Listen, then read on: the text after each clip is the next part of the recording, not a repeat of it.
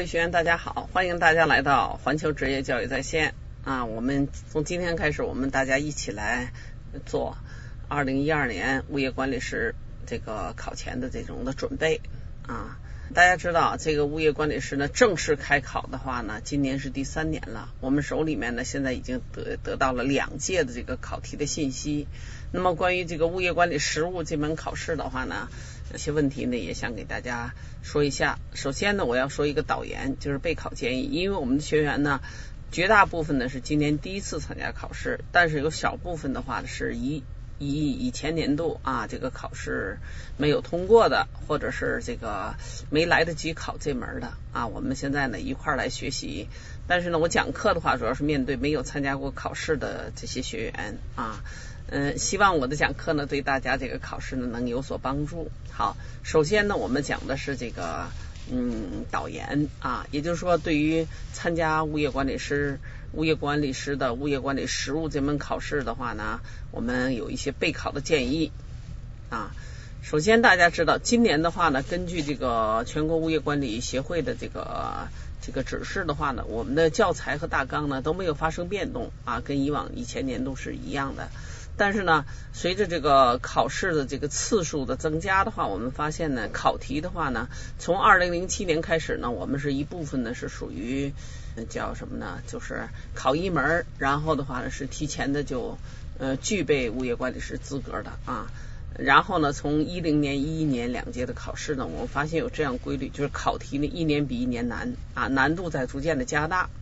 嗯，那么大家也知道，我们之前说过啊。这个注册物业管理师取得注册资格，无论是物业管理师也好，就像我们相关的这个专业的房地产估价师、资产评估师、注册会计师、造价工程师等等一系列的这个注册资质考试啊，有这样一个特点，就是它的难度会越来越大。因为什么呢？因为随着持有证书人数的增多的话呢，它的这个门槛会越来越高。尤其就像我们物业管理这一行业啊，这个早期的话呢，它是为了嗯，具备一定的基础数量，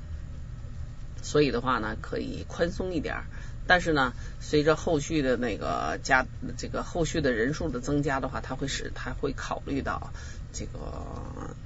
这个难度啊。从我们这个什么来看的话呢，嗯，我们也有这种感觉，就是考题的话呢，明显看到考题的难度在加大。所以的话呢，大家在这门课考试这个考试之前的备考的时候，一定要有足够的。嗯，投入和足够的心理准备啊。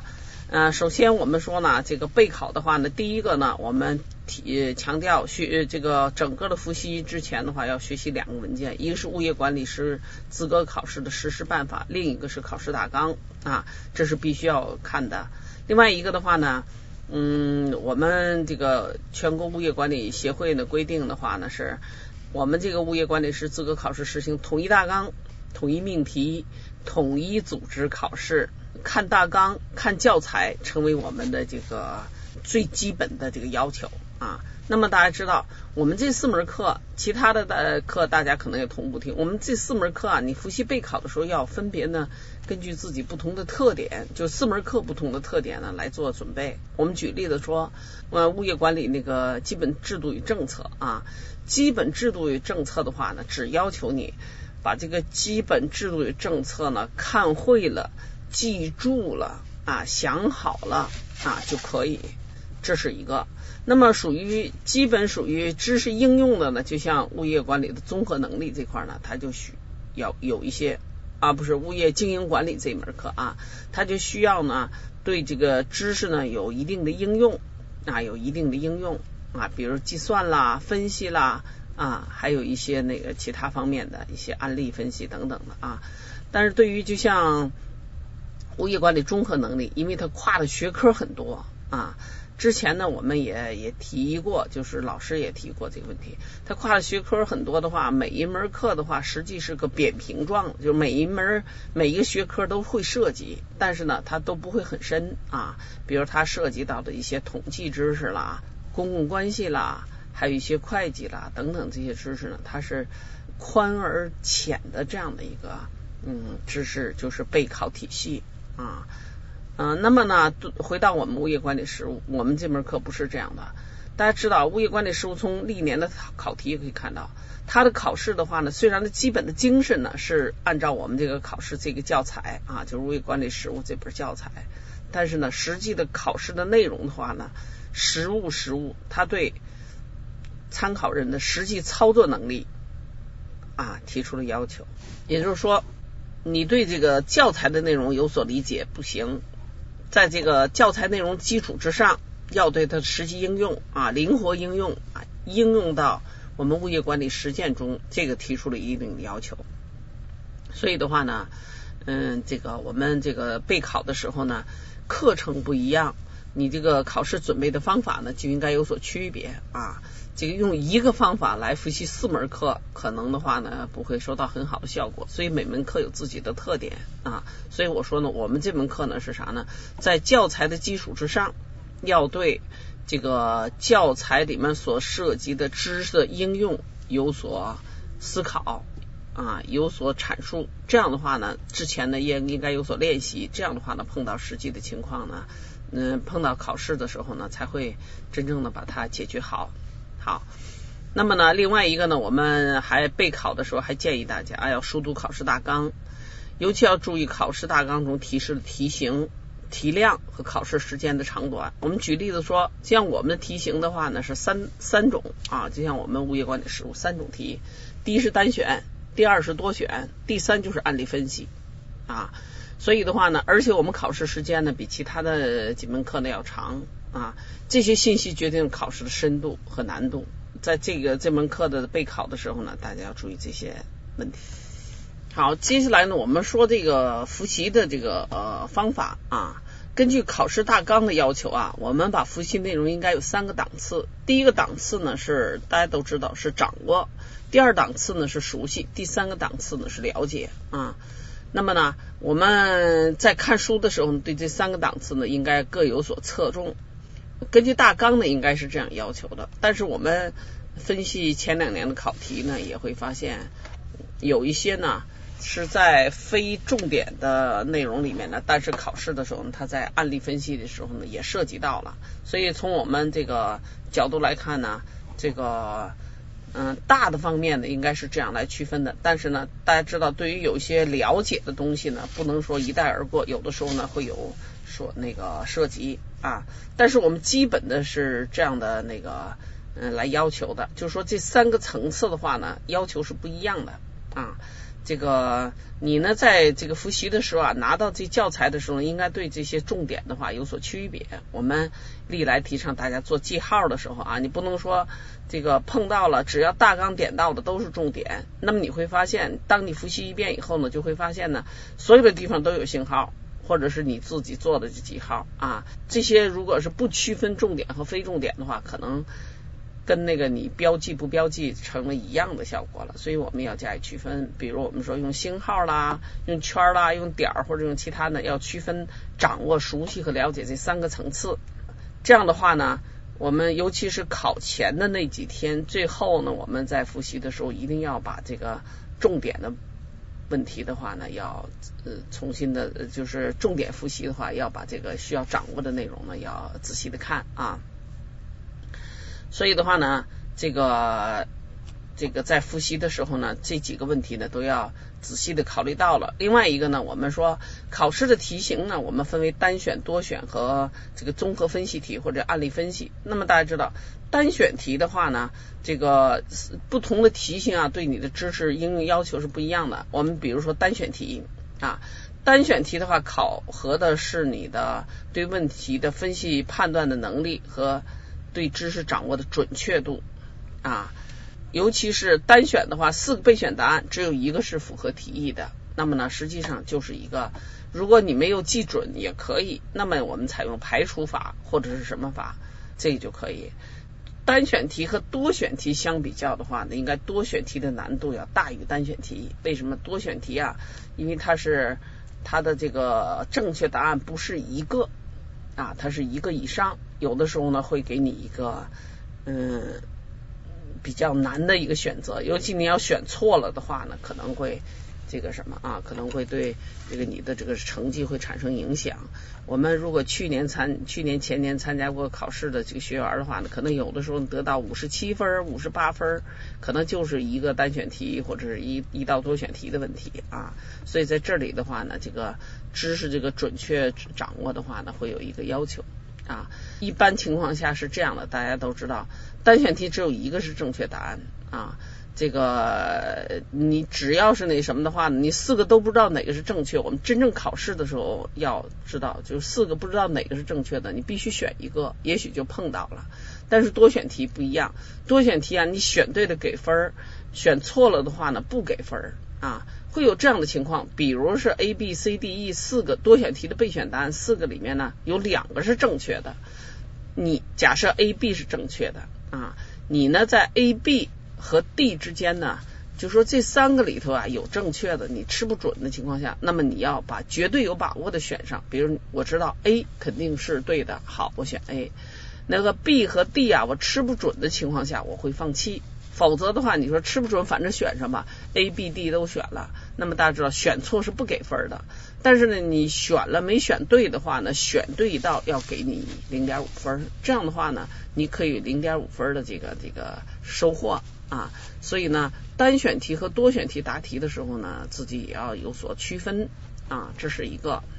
另外一个啊，我们慢慢的看这个呃书的话，尤其是不光是我们这门课啊，其他那几门课也涉及到，就是说这个知识一说这个知识点一二三四。啊，或者说什么性什么性什么性什么性，比如说重要性啊，它的什么可操作性或者什么，就像类似于这样，它出现排比性罗列和陈述的时候，这个往往容易形成单选题和多选题的考点啊，请大家注意。而且的话呢，嗯，考试的时候啊，看题要看准，比如这样单选题啊。有的时候是正面问你说这下列备选答案中哪个是正确的，是符合要求的。但是有的时候呢会反着问你说下面的备选答案中啊哪个是不符合要求的。啊，你在看题的时候呢，考试答题的时候一定要注意这两者的区分啊。所以我们建议大家呢，就是在考试之前的话，先做通盘的这个复习啊。复习到一定程度的时候，一定要开始做一些做一部分考题啊，就是做答卷练习。这样的话呢，对你提高考试的这种的叫技巧，提升考试的技巧这块呢，会起到一个很好的作用。嗯，好。那么呢，关于这个单选题和多选题呢，给大家介绍这么些啊。接下来我们说综合分析啊，综合分析题，综合分析题这两年的考试难倒了很多的学员啊，丢分呢大多数丢在这儿啊。那么呢，我们这样说啊，物业管理实务的综合分析题的倾向越来越倾向于考你的这种综合的实际能力。大家知道啊，作为一个注册的物业管理师，那对你的能力要求和素质要求是全面的。我们说啊，将来的话呢，不具备注册物业管理师资质的这个人的话呢，不能担任项目经理啊。而且一个企业的资质的话呢，主要的衡量指标由你所拥有的注册物业管理师的数量啊，这是一个。嗯，将来我们说啊，后续的，因为我们现在这个事这项事业才刚开始两三年啊，将来可能会出现这种情况。那么也就是说，呃，注册物业管理师应该是一个物业管理企业的灵魂，是业务骨干，是业务精英。那么出于对基于对这样的考虑，那么呢，我们说注册物业管理师的话呢，对他的这个考试的时候呢，对你的知识绝不是死记硬背我们这本书的这个呃一个问题啊。我们这四门课呢，比较起来，就是我们考试的这四门课啊，就是物业管理基本制度政策、实务综合能力和经营管理来看，我们这本书相对是比较薄的啊，是比较薄的，但是呢，也是比较难考的一门课啊，就是因为什么呢？它的许多就是综合分析题呢，它已经超出了这个我们教材的内容。但是呢，这个超出不是说是跟我们教材没关系，也就是说是教材内容的延伸和实际应用啊，所以这点呢，对我们这个学员的复习和备考来看的话呢，提出一个考验。所以呢，你看我们去年的题，他让你算需要多少个保安啊。那么另外一个呢，需要计算加班费等等这些，实际上跟我们这这个这本书有关系吗？有关系，但是呢，书里头没有出现这这样的一些语言没有出现，但是它是我们的知识的应用，实际应用。所以综合分析题的话呢，它涉及到这样一个。于是呢，就给我们提出来一个问题，就说我们在座的学员如果参加考试，如果没有真正的从事过物业管理实务啊，就是没有从事过这个就是物业管理这种的业务的话呢，有些综合分析题它是很难答出来的啊。但是你要是平常干的这些东西的话呢，呃，干过这些业务的话呢，它答起来呢能找到头绪。所以我们之前辅导的时候呢，也碰到许多学员说，哎呀，找不着头绪，就是综合分析不知道怎么答。所以呢，这个问题就出在可能有一些业务你之前没有干过，看到这个问题呢，不知道从何下手啊。这个呢，只能通过实践来解决。我们你就是在背这本书，你说我记忆力好，我把这本书都背下来，没有你的实际管理和运作的这个经验做支撑。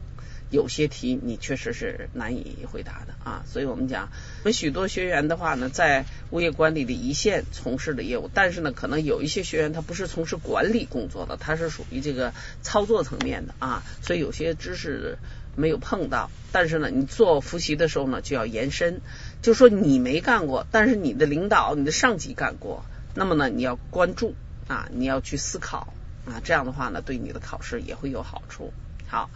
那么呢，这是一个啊，所以我们要求的话呢，在这个案例分析题是物业管理理论联系实际的，而且要举一反三，是灵活应用的啊。这点呢，呃，请大家备考的时候要注意。另外呢，我们说考试大纲里面，我们这样要求啊，考试大纲里要求掌握的内容必须准确理解、准确记忆、准确运用或者准确应用啊。请大家注意啊，要会应用。那么呢，考试大纲里面要求熟悉的内容，要能理解它的含义，能够运用知识进行分析和判断。一般情况下，考试大纲里面要求了解的内容，知道它的基本含义，能够进行粗浅的判断，就应该就达到要求了。嗯，所以的话呢，这是三个不同的考试难度啊，就是这个记忆的这个层次，大家要加以区分。好，接下来我们说啊，考前呢还要做的一件事儿，要有一个学习计划啊，按照通读、精读、重点记忆，然后呢，呃，考前冲刺这样一个顺序去学习啊。整个过程呢是这样的，就是说通读啊、精读这个呢，应该是现在呢应该是通读，就像我们说现在开始学网校的课程的时候呢，应该通读已经结束。啊，进入精读和重点记忆、理解记忆这个阶段了。如果到现在你说我就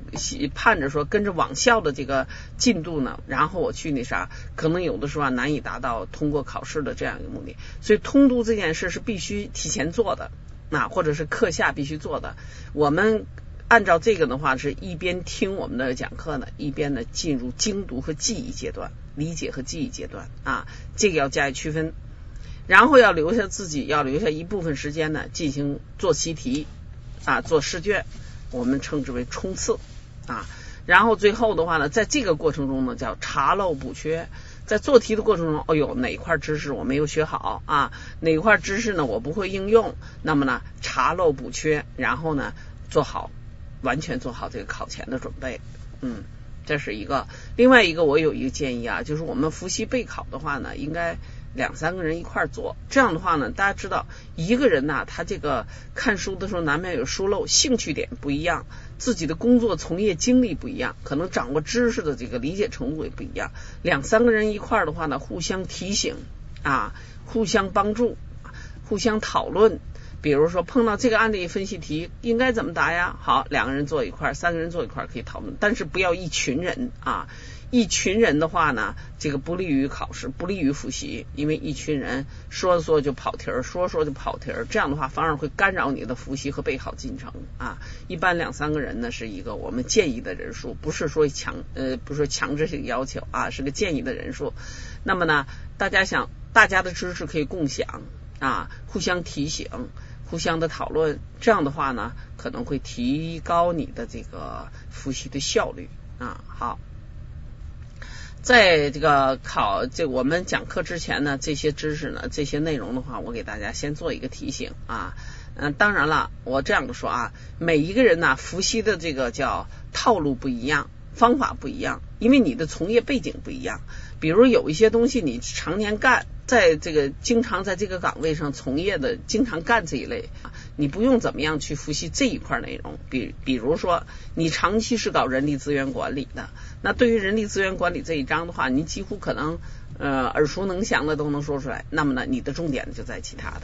有的这个我们的学员的话呢，是本身就是一个项目经理啊，他全面的这样的，那么可能呢，他的实务的这个。内功呢要很好，但是呢，他可能理论方面的话呢，因为原来从来没有认真的去背过和记过，那么呢，我们这个你就要针对自己的缺项，然后来做这个什么啊？那么可能对理论的一些分类啦、记忆啦等等的话，反而成为重点。每个人的情况都不一样。我们没有一个说模式啊，就所有的人用起来都都特别通用的模式啊。说这个模式呢，白老师介绍的模式呢，谁谁用谁灵，没有这样的模式啊。每个人都不一样。比如我们说，有的人记忆力好，有的人记忆力差。记忆力好的人的话呢，你这个书啊看过一遍，大概的这个框架就就记住了。有的人记忆力差的话呢，他这个。这个看完了忘，看完了忘，反复的去那个什么。那么在这种情况下，你必须怎么样呢？就像记忆力好的人，那么我们在在应用方面啊多做一些练习。记忆力差的人的话，可能是